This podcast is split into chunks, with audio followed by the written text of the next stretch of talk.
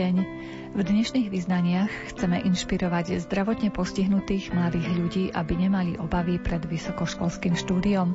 Dozviete sa aj o programe Erasmus+, ktorý môžu využiť aj samozprávy. Spoznáme ocenené osobnosti mestom Košice, vypočujeme si, čomu sa venuje klub národnostných menšín v metropole Východu a vyberieme sa aj na púť do Ríma. Reláciu pripravili Jakub Akurátny, Jaroslav Fabian a redaktorka Mária Čigášová. Želáme vám nerušené počúvanie. Zdvihni, zdvihni hlavu hore, pozri, slnko je na obzore. Nepozeraj za seba, ešte chvíľu je tam tma. Nechaj všetko za sebou, veľa svetla pred tebou. Zdvihni, zdvihni hlavu hore, pozri, slnko zase na obzore. Nechaj všetko odísť preč. Veď o chvíľu zabudneš. Yeah. Daj šancu ešte svetu,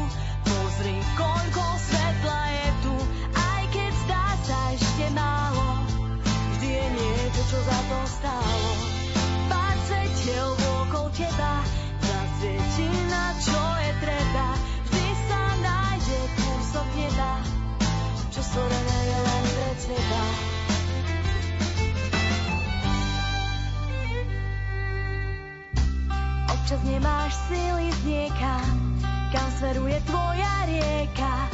Pošepkám si, dobre je mi, keď vôkol mňa sú samé zmeny. Nezdávaj to, vzopni dlane a povedz mi, že mi to dáme. Pošepkám si, silu mám, i keď život si vzdal svoju daň. Nechaj všetko Veď o chvíľu zabudneš.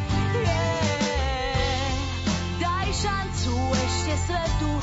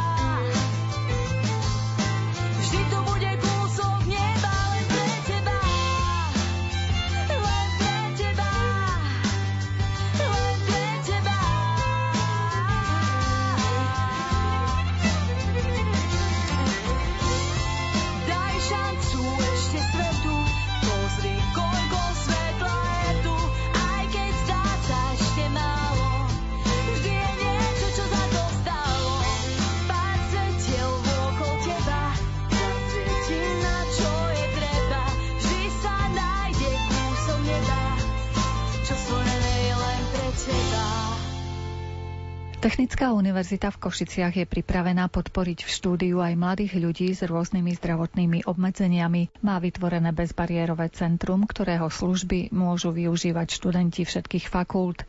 Prvý rok štúdia má za sebou aj Samuel Gecik, ktorý nám porozprával o tejto podpore pre zdravotne postihnutých študentov. Študujem odbor inteligentné systémy na fakulte elektrotechniky a informatiky. Som prvák. Čiže máte za sebou rok používania toho bezbariérového centra. Aké služby dokážete využiť? Náš prvotný stred bol ešte pred štúdiom minulé leto, kedy mi pomohli z tejto kancelárie vlastne s prvotným kontaktom so školou a s prvotnými povinnosťami, ktoré sa s tým spájajú. Dostal som posudok, ktorý má taký odporúčací charakter, ako by mohlo byť nastavené moje štúdium, lebo mám individuálny plán, čiže tam je to do veľkej miery potom o tom, ako sa dohodneme hľadanie nejakého kompromisu s vyučujúcimi. Predpokladám, že vyučujúci vám nič neodpustia. Mám všetky predmety, okrem telesnej teda, a musím absolvovať skúšky rovnako ako ostatní študenti, čiže ani nie, nemám odpustené nič. Pravíte, že ste dostali taký plán v tomto bezbariérovom centre. Čo obsahoval konkrétne, ak môžete približiť? Obsahoval, ako som spomenul, odporúčanie pre vyučujúcich, ako by ma mohli vnímať, že čo asi dokážem, čo nie. A potom na základe toho možno si pripraviť nejakú už konkrétnu formu môjho štúdia. Čiže také zhrnutie toho, čo dokážem a čo nie. Mal som odporúčania, čo sa týka štúdia, tak to boli odporúčania ako napríklad uprednostnenie ústnej skúšky pred písomnou, ak to je možné. To som raz využil v zimnom semestri.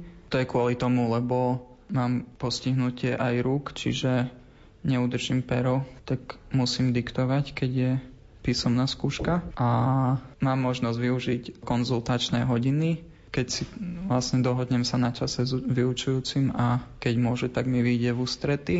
A potom, čo sa týka priestorov alebo prístupu, tak môžem využívať priestory bezbariérového centra, kde môžem mať buď konzultácie alebo aj skúšky. Ďalej mám zabezpečený prístup na parkovisko v areáli školy. Máte za sebou rok štúdia. Čo všetko ste využili? V čom vám pomáhajú tu ľudia?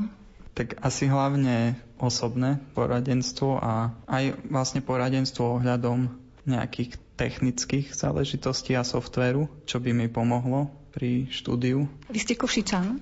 Som z Prešova. Čiže tu ste na internáte alebo dochádzate? Dochádzam. Mám individuálny plán, ako som spomínal, čiže nemusím tu chodiť na všetky predmety a dohadujem si viac menej sám s vyučujúcimi, kedy prídem.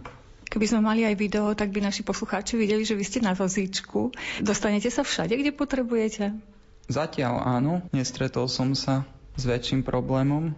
Akurát jedna budova má asi tri schodiky, ktoré musím prekonať, tak to vždy s pomocou zatiaľ som zvládol.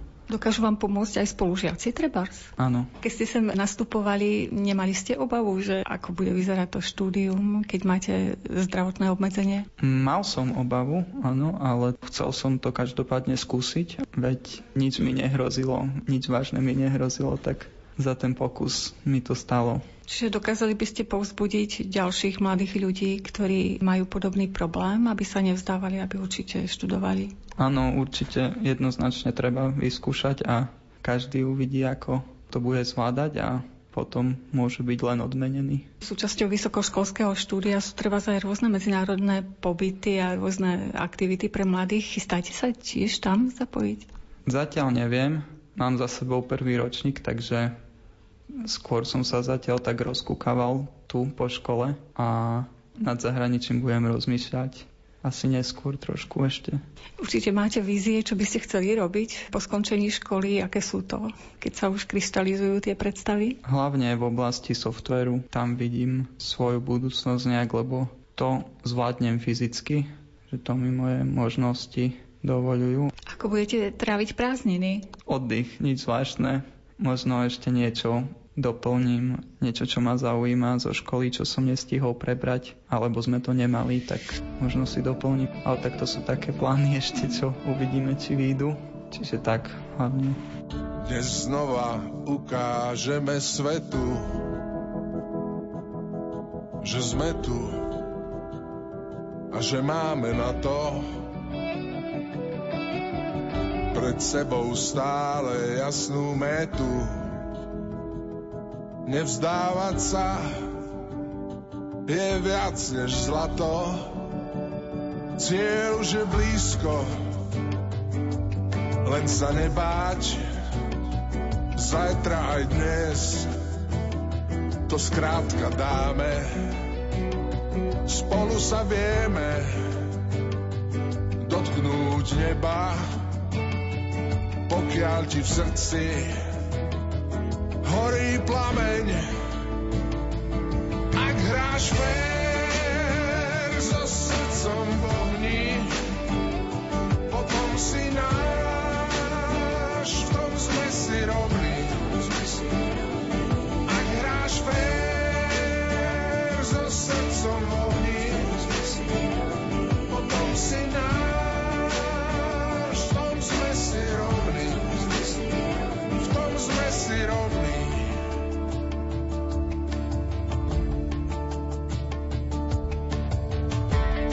Bežíme spolu, to nás ženie. Sme ako oheň do pochodní, nevzdávať sa je viac než veniec.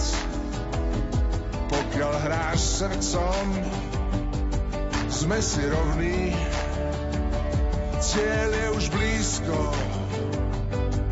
len sa nebáť, zajtra aj dnes, to skrátka dáme, spolu sa vieme dotknúť neba,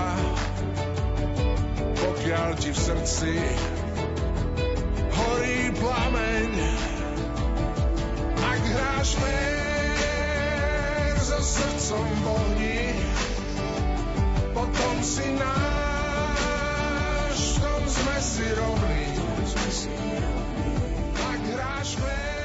Hoci je program Erasmus Plus vnímaný predovšetkým ako program pre vzdelávacie inštitúcie, dokážu ho využiť aj samozprávy. K mikrofónu sme si pozvali Martina Boršča, regionálneho koordinátora Juventy v Košickom kraji a Luciu Hudecovú z Národnej agentúry programu Erasmus Plus pre vzdelávanie a odbornú prípravu Slovenskej akademickej asociácie pre medzinárodnú spoluprácu. Program Erasmus Plus neponúka možnosti len pre školy alebo teda organizácie, ktoré sú aktívne aktívne vo vzdelávaní, ale takisto pre samozprávy, ktoré môžu práve podporiť školy tým, že sa stanú napríklad koordinátorom národného konzorcia a zapoja školy, ktoré sú v ich pôsobnosti a tým pádom ich motivujú a pomôžu im zapájať sa aj do takýchto nadnárodných štruktúr. A možno potom v budúcnosti budú tieto školy schopné sami podať si žiadosť o projekt a samozpráva im takýmto spôsobom vie pomôcť e, s manažovaním projektu, e, so svojimi skúsenosťami, ktoré sa týkajú projektového manažerstva, ktoré školy častokrát nemajú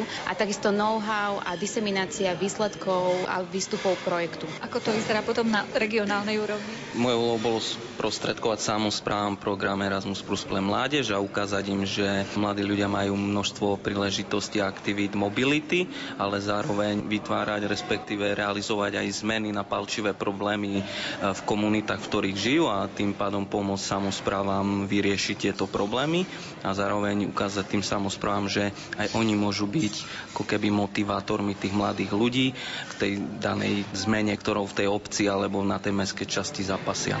Keby sme tak trošku konkrétnejšie približili našim poslucháčom, v ktorej oblasti sa môžu mladí ľudia angažovať práve cez tieto programy? Tak mladí ľudia môžu v prvom rade prostredstvom programu Erasmus Plus pre mládež a šport cestovať na mládežnické výmeny. Ide o pobytové stretnutia, medzinárodné pobytové stretnutia mladých ľudí, kde si vymeniajú informácie v určitej téme, podľa témy, ktorá ich zaujíma. Tie témy by mali reagovať na spoločenské výzvy a problémy, ale zároveň môžu mladí ľudia prostredstvom programu Európskeho zboru Solidarity prispievať k pozitívnym zmenám vo svojom okolí a tým pádom, keď ich napríklad trápi napríklad znečistenie životné prostredie v obci, tak môžu získať finančné prostriedky na to, aby tento svoj daný problém vyriešili a zároveň prostredníctvom realizácie toho projektu sa vzdelávali, nadobudovali kompetencie, zručnosti, ktoré im potom pomôžu pri vstupe na trh práce. Ak teda sa nájdú mladí angažovaní ľudia, čo všetko majú preto urobiť, aby cez nejaký projekt získali zdroje a realizovali svoje vízie a myšlienky? Z pohľadu tej samozprávy môžem uviezť jeden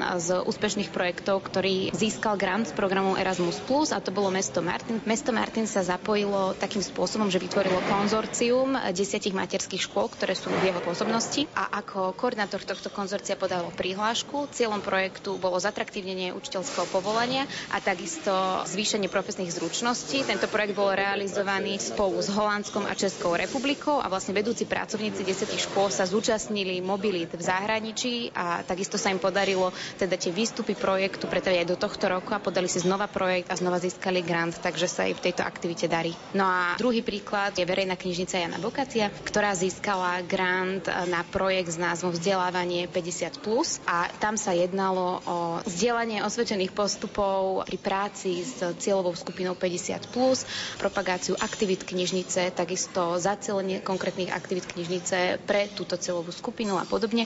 Takže tých možností je naozaj veľa a vlastne samozprávy sa môžu angažovať pomaly v každom sektore, záleží na čo chcú upriamiť pozornosť. Veľmi populárna je napríklad teraz regionálna výchova, prípadne môžu upriamiť pozornosť a komunikovať so školami problémy, ktoré, dajme tomu, školy samé o sebe nekomunikujú. Finančný objem je nejako určený na každý rok? V kľúčovej akcii 1, teda mobilita jednotlivcov, čo bol prípad aj mesta Martiny, nemáme určený limit, ale grant sa teda prideluje podľa reálnych a paušálnych nákladov. Tie paušálne to sú v podstate jednotlivé položky na cestovanie, na manažovanie projektov, na kurzovné a podobne, kdežto reálne náklady sú potom väčšinou hradia mobilitu pre znevýhodnené osoby a podobne. V kľúčovej akcii 2 je maximálny limit pre trojročný projekt 450 tisíc eur eur. Ale v podstate programy Erasmus fungujú tak, že pri podávaní prihlášky žiadateľ vlastne vidí, aké sú tie jednotkové náklady paušálne na konkrétnu akciu. Keď chce vyslať určitý počet zamestnancov alebo študentov, tak sama prihláška mu vlastne ukazuje, koľko peňazí za to môže dostať.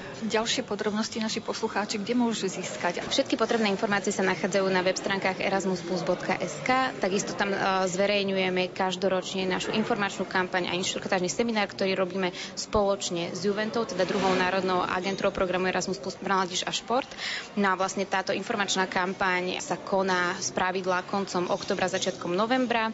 Je to taká kampaň, ktorá sa snaží priblížiť všeobecne, čo robí program Erasmus plus, ako sa možno zapojiť, aké rôzne sektory sú, aké typy projektov. No a vlastne inštruktážny seminár, ktorý je približne mesiac potom, alebo približne tak v decembri, v januári, tak e, ten už pomáha potenciálnym žiadateľom vyplniť prihlášku na naplánovať si finančný rozpočet projektu a podobne. Ale všetky tieto informácie sa nájdú na našich web stránkach, prípadne na facebookovej stránke erasmusplus.sk. Na čo sú najviac využívané tieto programy?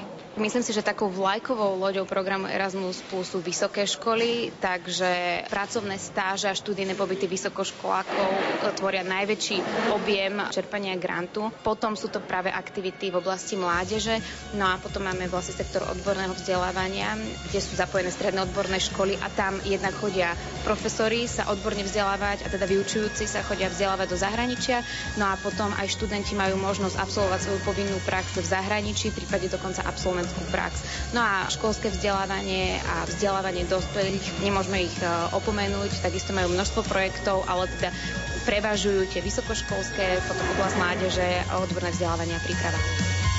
Chcel som sa spýtať cest, vždy Mladí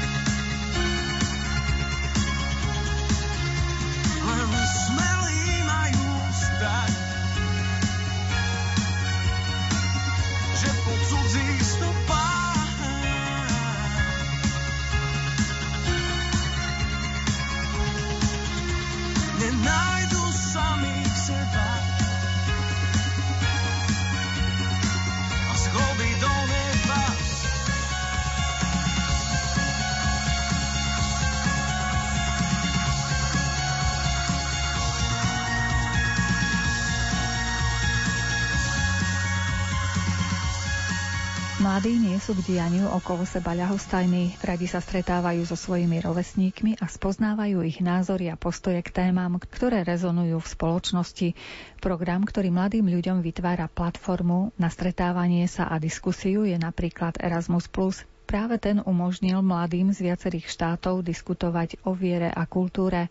Porozprávali sme sa s Jakubom Sepeš-Ďurkým. My sme minulý rok pri Sabinove realizovali mladežnickú výmenu pre cca 30 mladých ľudí zo Slovenska, Poľska, Fínska a Turecka. Stravili sme tam spolu týždeň a témou projektu bola kultúra, viera a tolerancia vzhľadom na aktuálne dianie vo svete, v Európe a podstatou toho všetkého bolo, aby sa mladí ľudia vzdelávali o svojej kultúre a o svojej viere, ak nejakú majú samozrejme, všetko za využitia neformálneho vzdelávania, teda zažitkové učenie. To znamená, že ak mali tému viery, mladí ľudia sami pre seba pripravili prezentácie a workshopy na tému ich viery teda poľsko-slovenskí dobrovoľní účastníci sami od seba pripravili prezentáciu o tom, čo je pre nich kresťanstvo, ako vnímajú kresťanstvo hlavne pre tureckých a fínskych účastníkov, aká je tá symbolika modlenia sa, čo to pre nich znamená a teda a teda a teda. Takisto fínsky účastníci si pripravili prezentáciu a takisto tureckí účastníci, tureckí o islame ako o ich viere a takisto predstavovali, o čom je ich viera, ako sa modlia, aká je tá symbolika potom sme sa to snažili nejak nadviazať na to vlastne, čo nás spája, čo nás oddeluje, keďže kresťanstvo aj islám vychádzajú z rovnakého koreňa. A úžasné pre mňa to bolo v tom, že tam nebol žiaden pán učiteľ, pani učiteľka alebo katechet a vlastne mladí ľudia to robili sami od seba. Čiže jednak, keď pripravujem prezentáciu o kresťanstve, niečo viac sa o tom dozviem, pretože to pripravujem sám a keď to pripravujem pre ostatných, samozrejme, oni sa niečo dozvedia cez otázky, sa išlo aj hlbšie do témy, to isté o kultúre, čiže Slováci predstavovali svoju kultúru, Fíni, Turci a Poliaci a takisto tam boli nejaké doprovodné aktivity a takto sme strávili pekný letný týždeň spolu. A prečo ste sa rozhodli práve pre túto tému a pozvali si takto mladých ľudí z celej Európy? Bola to v podstate odpoveď na momentálnu situáciu v Európe, keďže sa zdvihla nejaká tá vlna nenávisti voči moslimom, ale taktiež si všímam určitú mieru intolerancie voči viere aj na Slovensku, teda e, nielen islamskej viery, ale taktiež e, som sa rozprával s niektorými mladými a ak sú veriaci, cítia sa do určitého stupňa diskriminovaní tým, že sú veriaci a dávajú to navonok. Čiže témou nebolo prioritne to, aby sa kresťania dozvedeli o islame a naopak, ale aj o tom, aby napríklad kresťania si utvrdili tú svoju vieru a aby sa mohli vyjadriť, teda mohli prejaviť tú svoju náklonnosť k takej, k takej viere. A samozrejme to tolerancia medzi náboženstvami a taktiež aj medzi neveriacimi veriacimi. Ste spomínali, že celý ten pobyt bol tak formou skôr zážitku organizovaný. Čo konkrétne napríklad ste tam prežívali? Napríklad robili sme prezentáciu slovenskej kultúry, to znamená našou úlohou teda slovenského týmu bolo odprezentovať účastníkom z iných krajín, ako my vnímame slovenskú kultúru. Teda nemusí to byť výhradne Slovenska, ale to gro kultúry. My sme pre nich zorganizovali slovenskú svadbu. Teda mohli sme im prednášať, ukazovať videá o tancoch, ukazovať im kroje, ale vlastne samozrejme v malej miere. Nerobili sme svadbu od večera do rana, ale proste sme im ukázali, že takto vyzerá u nás svadba, keďže viem, že napríklad v Turecku svadba môže byť na 4 hodiny a oni to úplne inak vnímajú tak sme sa im snažili ukázať, že vlastne svadba na Slovensku je oslava celodenná, celonočná. Zorganizovali sme pre nich mini svadbu, kde bol redový tanec, čepčenie a vlastne nebola to len svadba, aby bola svadba, ale taktiež sme vysvetľovali tú symboliku toho, že vlastne čo to znamená. Taktiež sme sa snažili preložiť celý obrad do angličtiny aby vlastne vedeli, čomu sa zavezujú manželia. Nie len takýmto, ale hlavne spôsobom, ktorý je hmatateľný a budú si to pamätať.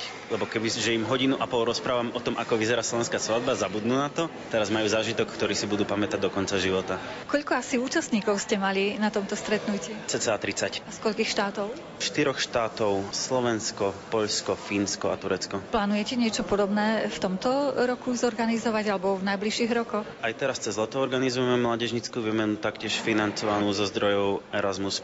Teraz máme ale inú tematiku. Budeme robiť simuláciu demokracie. To znamená, že budeme tu mať cca 45 ľudí, ktorí budú mať vyhradené určité dni, počas ktorých si budú simulovať demokratickú spoločnosť so všetkými náležitosťami, ale s tým rozdielom, že to bude také intenzívne, aby čo najintenzívnejšie pochopili všetky tie demokratické procesy, rozloženie moci, prečo je to dôležité, aby pochopili, kto každý má svoju rolu v demokracii, prečo je je dôležité voliť, ako aj jeden hlas dokáže rozhodnúť a všetky tieto náležitosti. A z akých štátov prídu účastníci? Prídu Slováci, Španieli, Rumúni, Poliaci, Maďari a myslím, že ešte dve krajiny.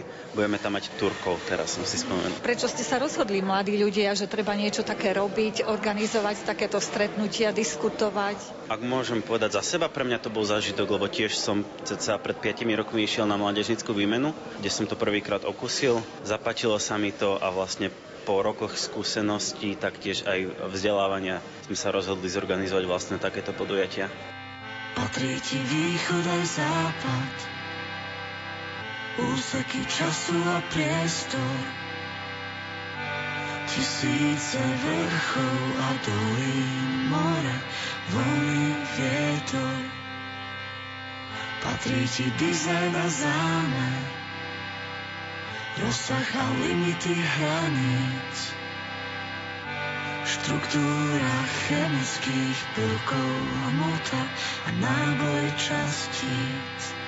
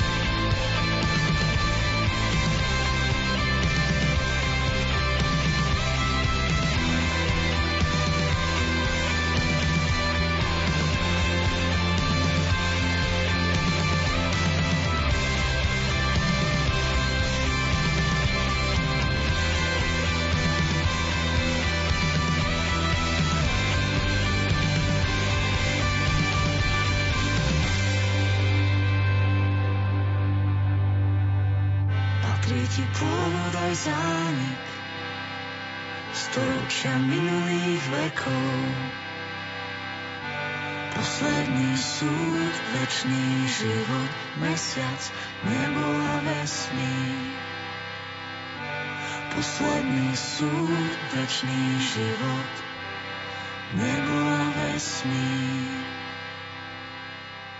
Košická lekárka Zuzana Gdovinová je prvou ženou v histórii Slovenska, ktorá dosiahla vedecký titul profesorka neurológie. Je prednostkou neurologickej kliniky Univerzitnej nemocnice Louis Pastera v Košiciach. Za svoju odbornú prácu, ale aj spoločenské angažovanie sa získala množstvo ocenení, okrem iných aj cenu mesta Košice, ktorú jej odovzdali v tomto roku. Boli sme pritom s našim redakčným mikrofónom. Som veľmi šťastná, že túto prácu ocenili a mám teraz také nejaké obdobie, keď tých ocenení sa nazbieralo viac, možno to súvisí aj so životným jubileom, ale som veľmi rada, že sa oceňuje práca, to, čo robíme pre ľudí v Košiciach, pretože si myslím, že práve v tej oblasti, za ktorú ja som bola ocenená, je to hlavne oblasť eh, cievných mozgových príhod, že naozaj sme sa zlepšili a ešte stále sa zlepšujeme a vidieť, že asi to aj ľudia tak e, priaznivo vnímajú, že chceme pre nich niečo urobiť. Naši poslucháči vás poznajú ako propagátorku toho, že naozaj netreba zanedbať žiadne príznaky, ktoré vedú k tej cievnej príhode, že treba čím skôr konať, tam je vlastne v hre čas. Budete pokračovať v takýchto aktivitách? Určite, pretože my sme s nimi začali už aj dávnejšie, ako začali také celoslovenské kampane. A keď sme s nimi začali, tak ľudia začali chodiť do nemocnice skôr. Potom, keď sme si mysleli, že už to všetci vedia, tak sme povolili v tom a zase začali chodiť neskoro. Takže sme pochopili, že asi netreba prestávať a treba v tom určite pokračovať ďalej. Keď už máme tu možnosť osloviť našich poslucháčov, možno by sme im mohli pripomenúť tie príznaky, kedy už určite treba volať lekárov alebo prísť do nemocnice. Také najtypickejšie príznaky sú oslabnutie jednej strany tela, pokles ústneho kutika na jednej strane a porucha reči. To si myslím, že tie úplne najtypickejšie ale samozrejme môžu byť aj iné, keď trpne polovica tela, alebo zle vidí pacient, alebo má dvojité videnie alebo zle rozumie, tak to sú asi také najčastejšie. Vtedy treba prísť. Aké sú teraz medicínske možnosti liečby týchto ochorení?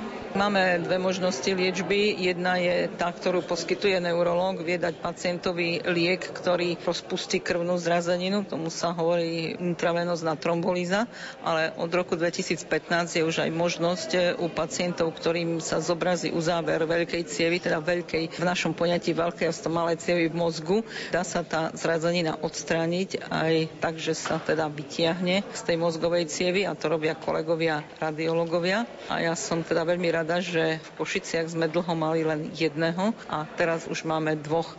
Čiže tá možnosť, aby pacientovi sa táto starostlivosť dostala, je ešte väčšia. Čiže ten pacient môže z tohto stavu odísť úplne bez následkov? Áno, máme niekoľko pacientov, ktorí ani nikto nevie, že niekedy cievnú mozgovú príhodu prekonali. Samozrejme, nie každý tak skončí. Niektorí majú aj určitý ešte deficit. Žiavohu medicína je taká, že nie všetko je celkom 100%, ale tá skúsenosť, že ten lepší výsledný stav majú tí, čo prišli zavčasu, tu je. Takže preto robíme všetko preto, aby prišli čím skôr, aby čím viac bolo takých, ktorí odídu bez následkov. Vrátim sa k oceneniu. Čo vás osobne obohacuje na tejto vašej práci lekárky? To, keď vidíme, že vieme ľuďom pomôcť. Samozrejme, veľa sa hovorí o cievných mozgových príhodách, ale na neurológii ležia pacienti s mnohými inými ochoreniami, kde sme sa tiež výrazne posunuli dopredu. Sú to napríklad pacienti s Parkinsonovou chorobou, kde sa posunuli možnosti liečby. Zaviedli sme na našom pracovisku metódu hlbokej mozgovej stimulácie alebo iných možností liečby, kedy aj tí pacienti, ktorí už predtým mali väčšie ťažkosti, dnes ešte vedia žiť kvalitný život alebo dystónie, tremor, to sú ochorenia, ktoré sa vedia takmer úplne upraviť na dlhú dobu po liečbe, ktorú u nás poskytujeme, ale máme aj teraz v súčasnosti, ja neviem, je oblasť nových okorení, encefalit, ktoré sú podmienené protilátkami, ktoré keď sa diagnostikujú zavčasu, vieme pacientom zachrániť život, pokiaľ sa na to nemyslí, tak sa to nevie. Takže ja neviem, je to oblasť epilepsie, nervosvalových okorení, čiže tých okorení je veľa za posledné roky práve neurológia zaznamenala veľký posun v liečbe. Ešte keď ja som začínala, tak sa z nás smiali, že vy ste takí múdri, vy všetko presne zdiagnostikujete a tým sa to končí, lebo neviete nič liečiť. A dneska už vieme liečiť, neviem, či som nezabudla spomenúť sklerózu multiplex, je to ochorenie, ktoré postihuje mladých ľudí. V minulosti ich veľmi rýchlo invalidizovalo, dneska títo pacienti žijú dlhé roky vo veľmi dobrom funkčnom stave, takže ja som veľmi rada, že žijem v tej dobe, keď eh, naše možnosti sú oveľa väčšie, ako boli predtým. Jedno křehké tělo a jeho tvář bílá. Říká jsem tvá radost, říká jsem tvá síla. Jedno křehké tělo,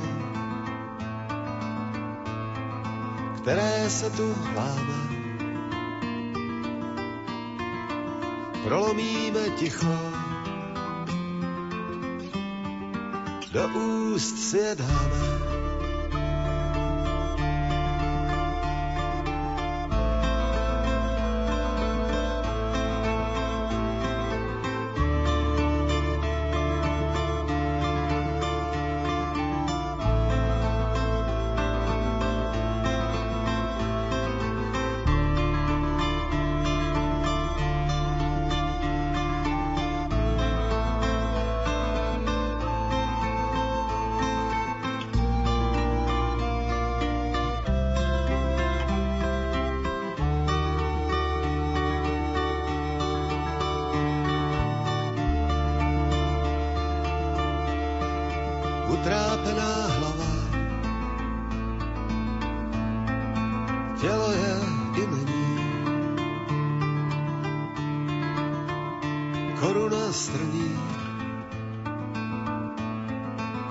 Hvězdy se mění. Jedno křehké tělo, které se tu dává je to moje síla, je to moje sláva.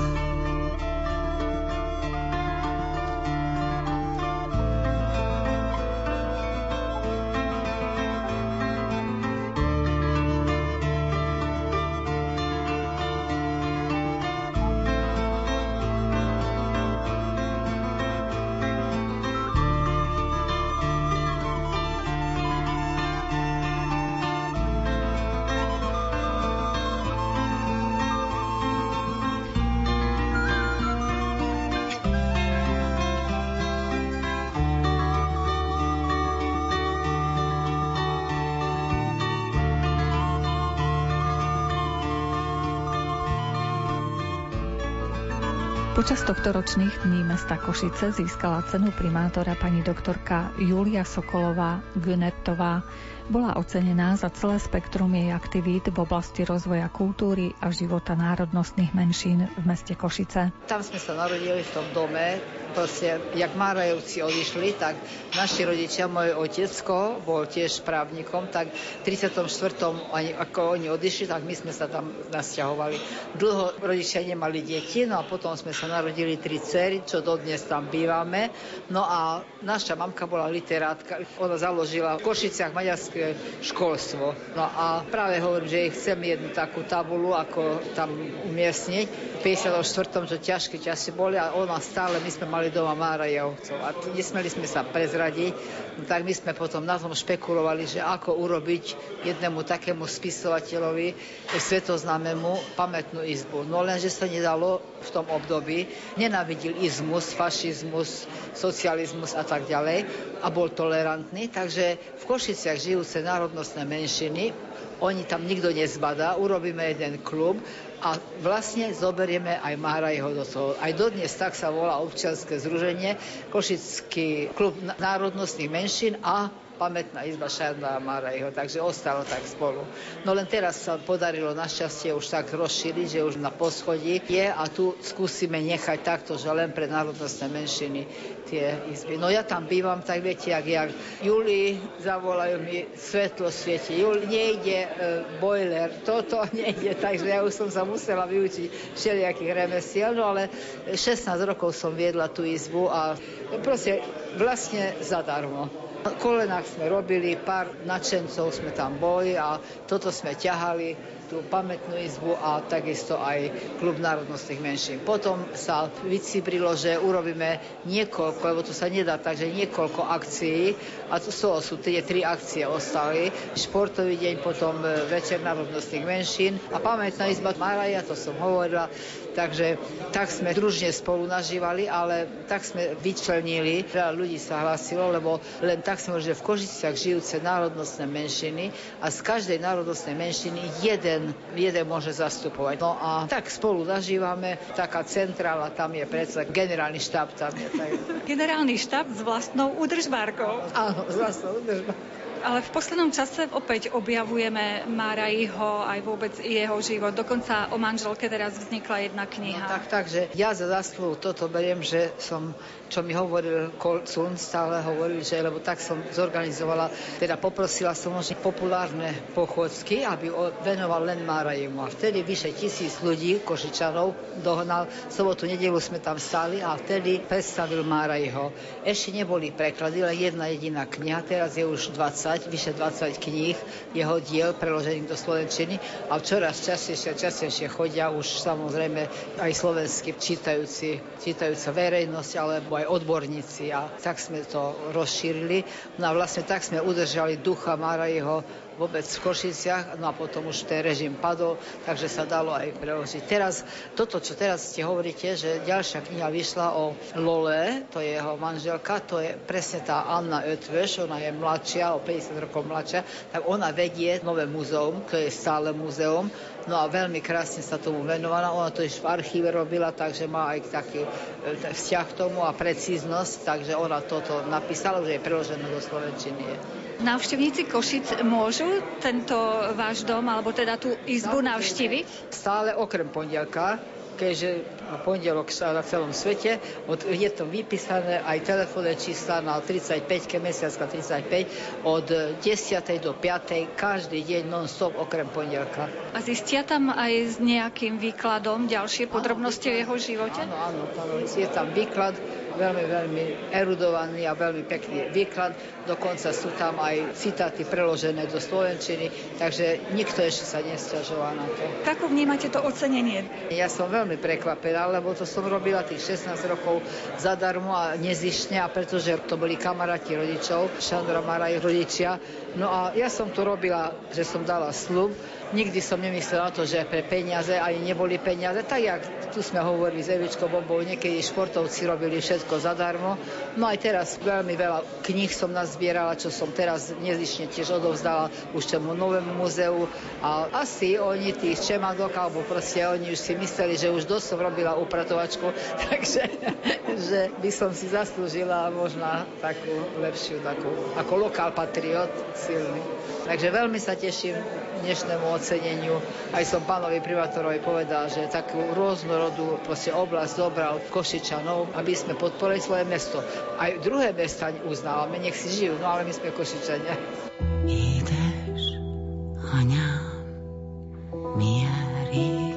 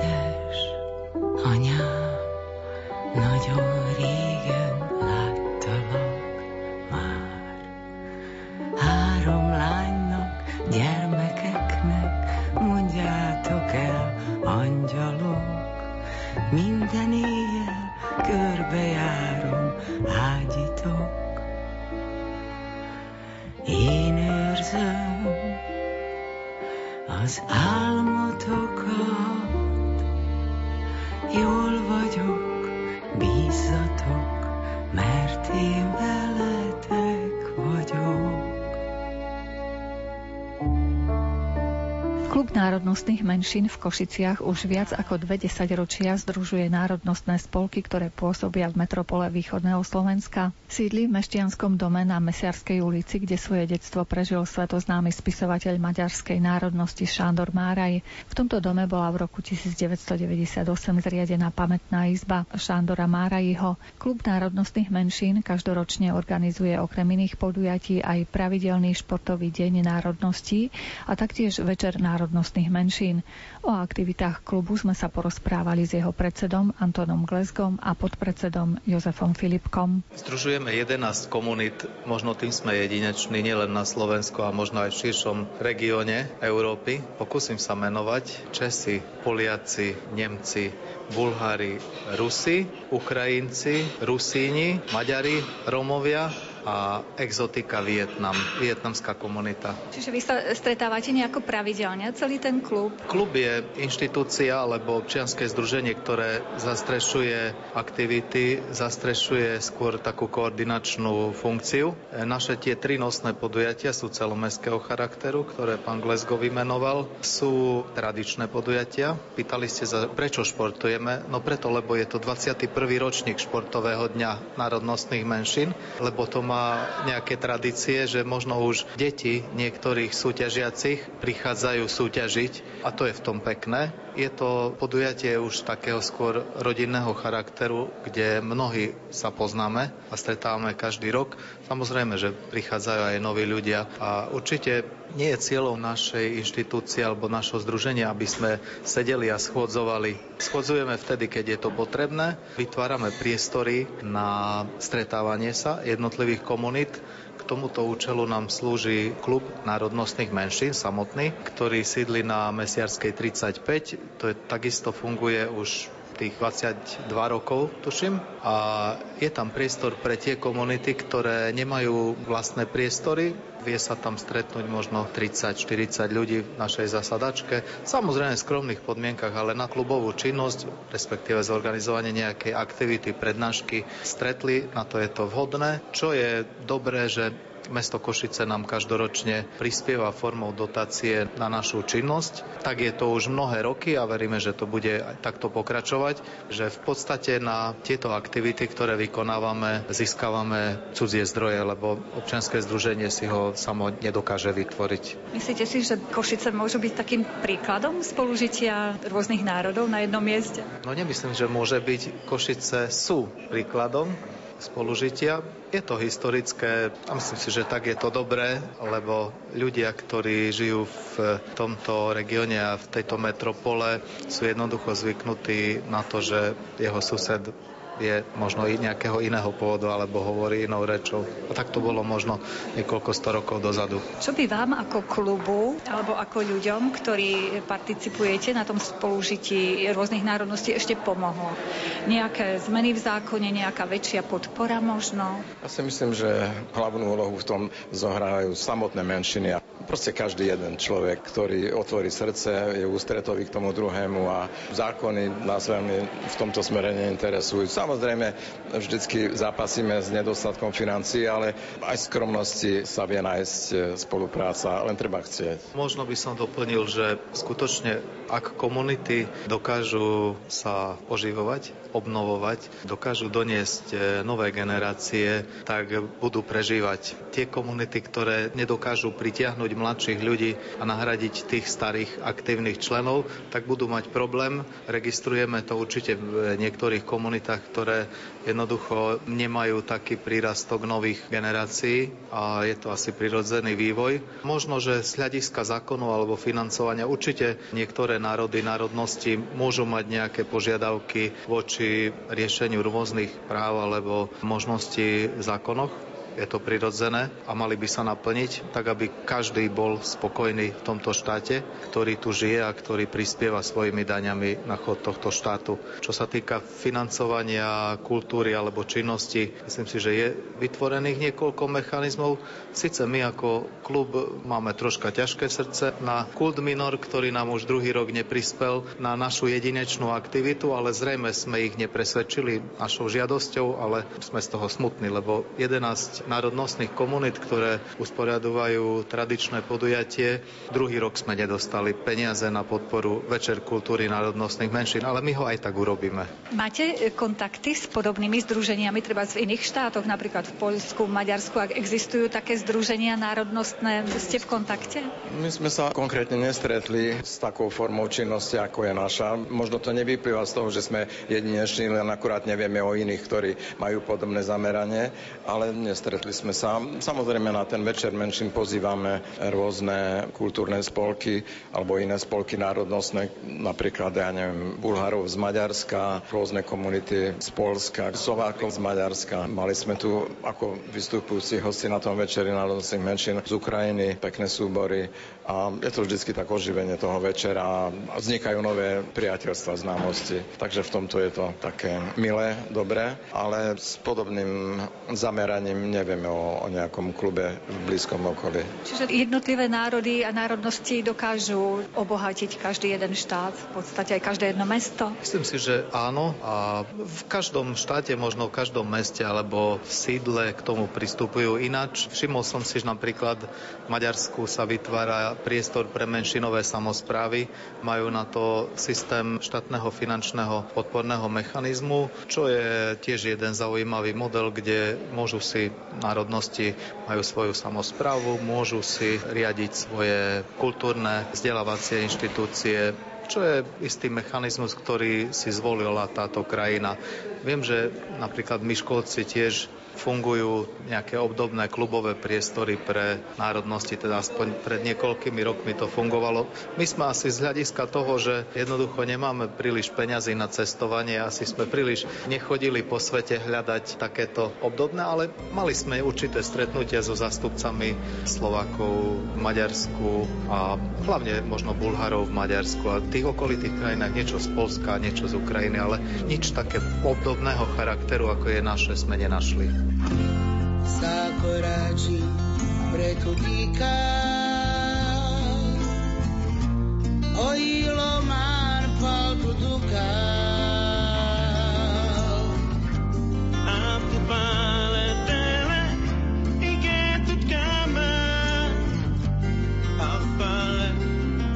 Maria. Sar pretute, Mario dikal.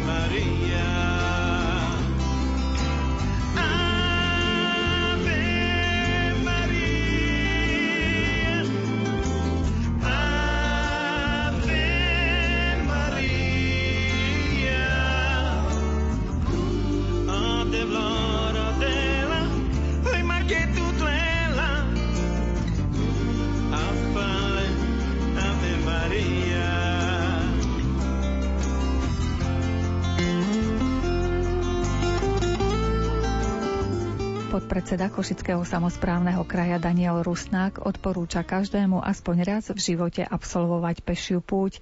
Aj on sám prešiel niekoľko trás a vrátil sa s nezabudnutelnými zážitkami.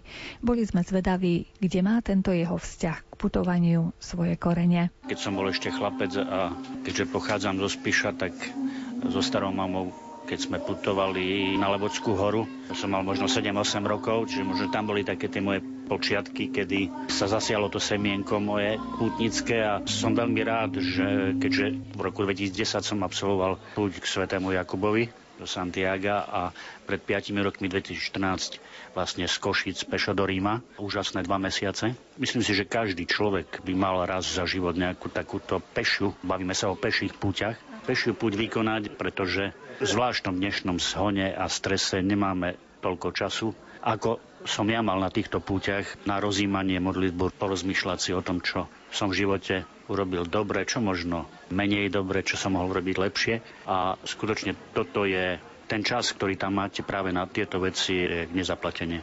Človek putuje s nejakým priateľom, manželom alebo úplne sám na tých cestách s vami? Tak my sme boli dvaja s mojim priateľom, kamarátom teda z Prešova a ten deň, či už to bolo na prvej puti alebo na tej druhej, stále prebiehalo rovnako, že vlastne my sme síce išli spolu, ale išli sme sami, lebo išli sme oddelení od seba 50-100 metrov a každý vlastne ten deň prežíval po svojom a keď sme niečo potrebovali, tak ten prvý, ktorý šiel, zastal, počkal. Ako pokiaľ chcete, aby to splnilo ten účel, tak toto je ten optimálny cestovný poriadok. Vy ste sa predtým zrejme asi na to pripravovali, na takú dlhú púť, napríklad do toho Ríma. Čo všetko patrí k tej príprave? Aké aktivity? Nabaliť batoh čo najľahší, alebo čo je taká hlavná priorita? Batoh čo najľahší, my sme ho ľahšie ako 14 kg nemali, to musím povedať. A takisto samozrejme zbaliť si tie veci, ktoré človek e, najnutnejšie potrebuje. A čo je veľmi dôležité, neradil by som na takúto púť nikomu ísť len tak, že vstanem od stola, sa rozhodnem a idem, čiže tá nejaká bazálna kondícia tam musí byť a tá príprava počívala potom hlavne v dĺžke tých etáp, ktoré boli závislé hlavne od toho, kde sme potenciálne mali noclach. To bolo také najpodstatnejšie, no ale potom samozrejme už je to závislé od situácie každý deň. Či sa dostanete tam, kde ste sa chcela dostať, alebo sa nedostanete. A, ale musím povedať, že či už na ceste do Santiago alebo do Ríma, tá Božia pomoc bolo taká, že stále sme sa dostali tam, kde sme potrebovali. Všade sme stále našli útulok, kde nás prichýlili, kde nás nakrmili. Takže tá cesta, pokiaľ je spojená s tým presvedčením a vierou a nádejou, tak určite prinesie svoj cieľ a zmysel, splní. Chodili ste väčšinou po cestách alebo po lesných cestičkách? Aké bolo to prostredie, ktorým ste prechádzali? Bolo to zmiešané. Niekde sme museli ísť aj po asfaltkách, ale niekde sme išli vyslovene väčšinou, hlavne v Taliansku, v Apeninách sme išli po lesných cestách. Je tam jeden taký 300-kilometrový úsek, ktorý sa volá Camino di Assisi, z takej malej dedinky, ktorá sa volá Dovado dola do Assisi. Tam majú Taliani takúto púť a tá bola asi takou fyzicky najvyčerpávajúcou časťou celej púte s tým, že vlastne úžasné miesta sú na tejto púte. Napríklad cestou sme išli cez Lavernu čo je úžasné miesto františkánske. Išli sme cez zakladateľský kláštor Rádu Kamaldulov a tak ďalej a tak ďalej. Čiže veľmi, veľmi krásna cesta, 300 km, ale hovorím, je to hore-dole. A peniny sú strmé a je to fyzicky náročnejšie. Napríklad, by som to povedal, tých 300 km bolo náročnejších fyzicky ako tých 880 km v Španielsku. Práve na to som sa chcela spýtať, či ste vôbec pri tom putovaní mali ešte síl obzerať nejaké krásy alebo robiť tie návštevy kláštorov? Ono, keď prídete na nejaké miesto, čítala ste o ňom, prídete tam a viete, čo sa tam napríklad na tej Laverne, viete, čo sa tam stalo, e, že sa tam udialo, sa nedá nemať sily. Rím ste si ako užili? Čo ste tam všetko videli, čo ste navštívili? Tak e, tam bola taká jedna krásna príhoda, keď sme došli do Ríma, tak náš pán Farár z farnosti Božieho milosrdenstva v Košiciach, kde žijem, do ktorej spoločenstva patrím, tak prišiel za nami do Ríma, priletel a pripravil nám taký krásny program. Boli sme v rádiu Vatikán, boli sme na audiencii u svätého Otca a Rím sme si pozreli, ja som vtedy nebol prvýkrát v Ríme, už som Rím poznal, ale dostali sme sa, keď sme tam boli potom 7 dní do takých častí Ríma, kde som ani ja predtým ešte nebol, takže to podstatné, i keď v Ríme som odtedy bol opäť, tohto roku dokonca na dovolenke aj s manželkou a opäť som objavil veci, ktoré som predtým e, nevidel a ktoré boli pre mňa nepoznané. Máte v pláne absolvovať pešiu púť opäť do nejakého mesta v najbližšej alebo vzdialenejšej budúcnosti? Nejak v pláne to nemám, ale my s Igorom, ten môj spoluputník sa volá Igor, zvykneme povedať, že keď nám z hora zaklopu a oslovia nás, tak keď príde ten čas, tak si obujeme opäť putnické topánky a pôjdeme. Prameňom života môjho stal si sa ty, pane môj.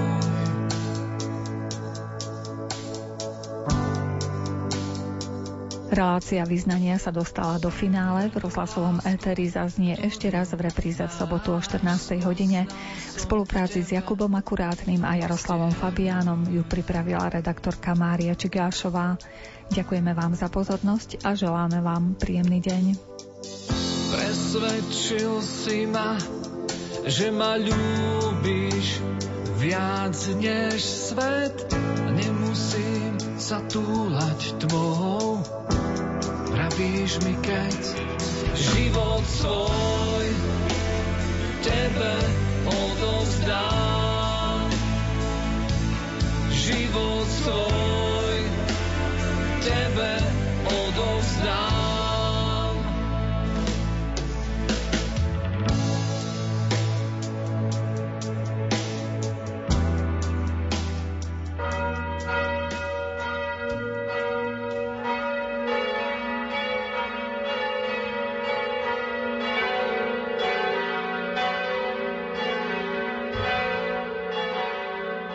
Milí poslucháči, v tento sviatočný deň vám v nasledujúcich minútach ponúkame prostredníctvom katolíckej televízie priamy prenos modlitby Aniel pána z Vatikánu.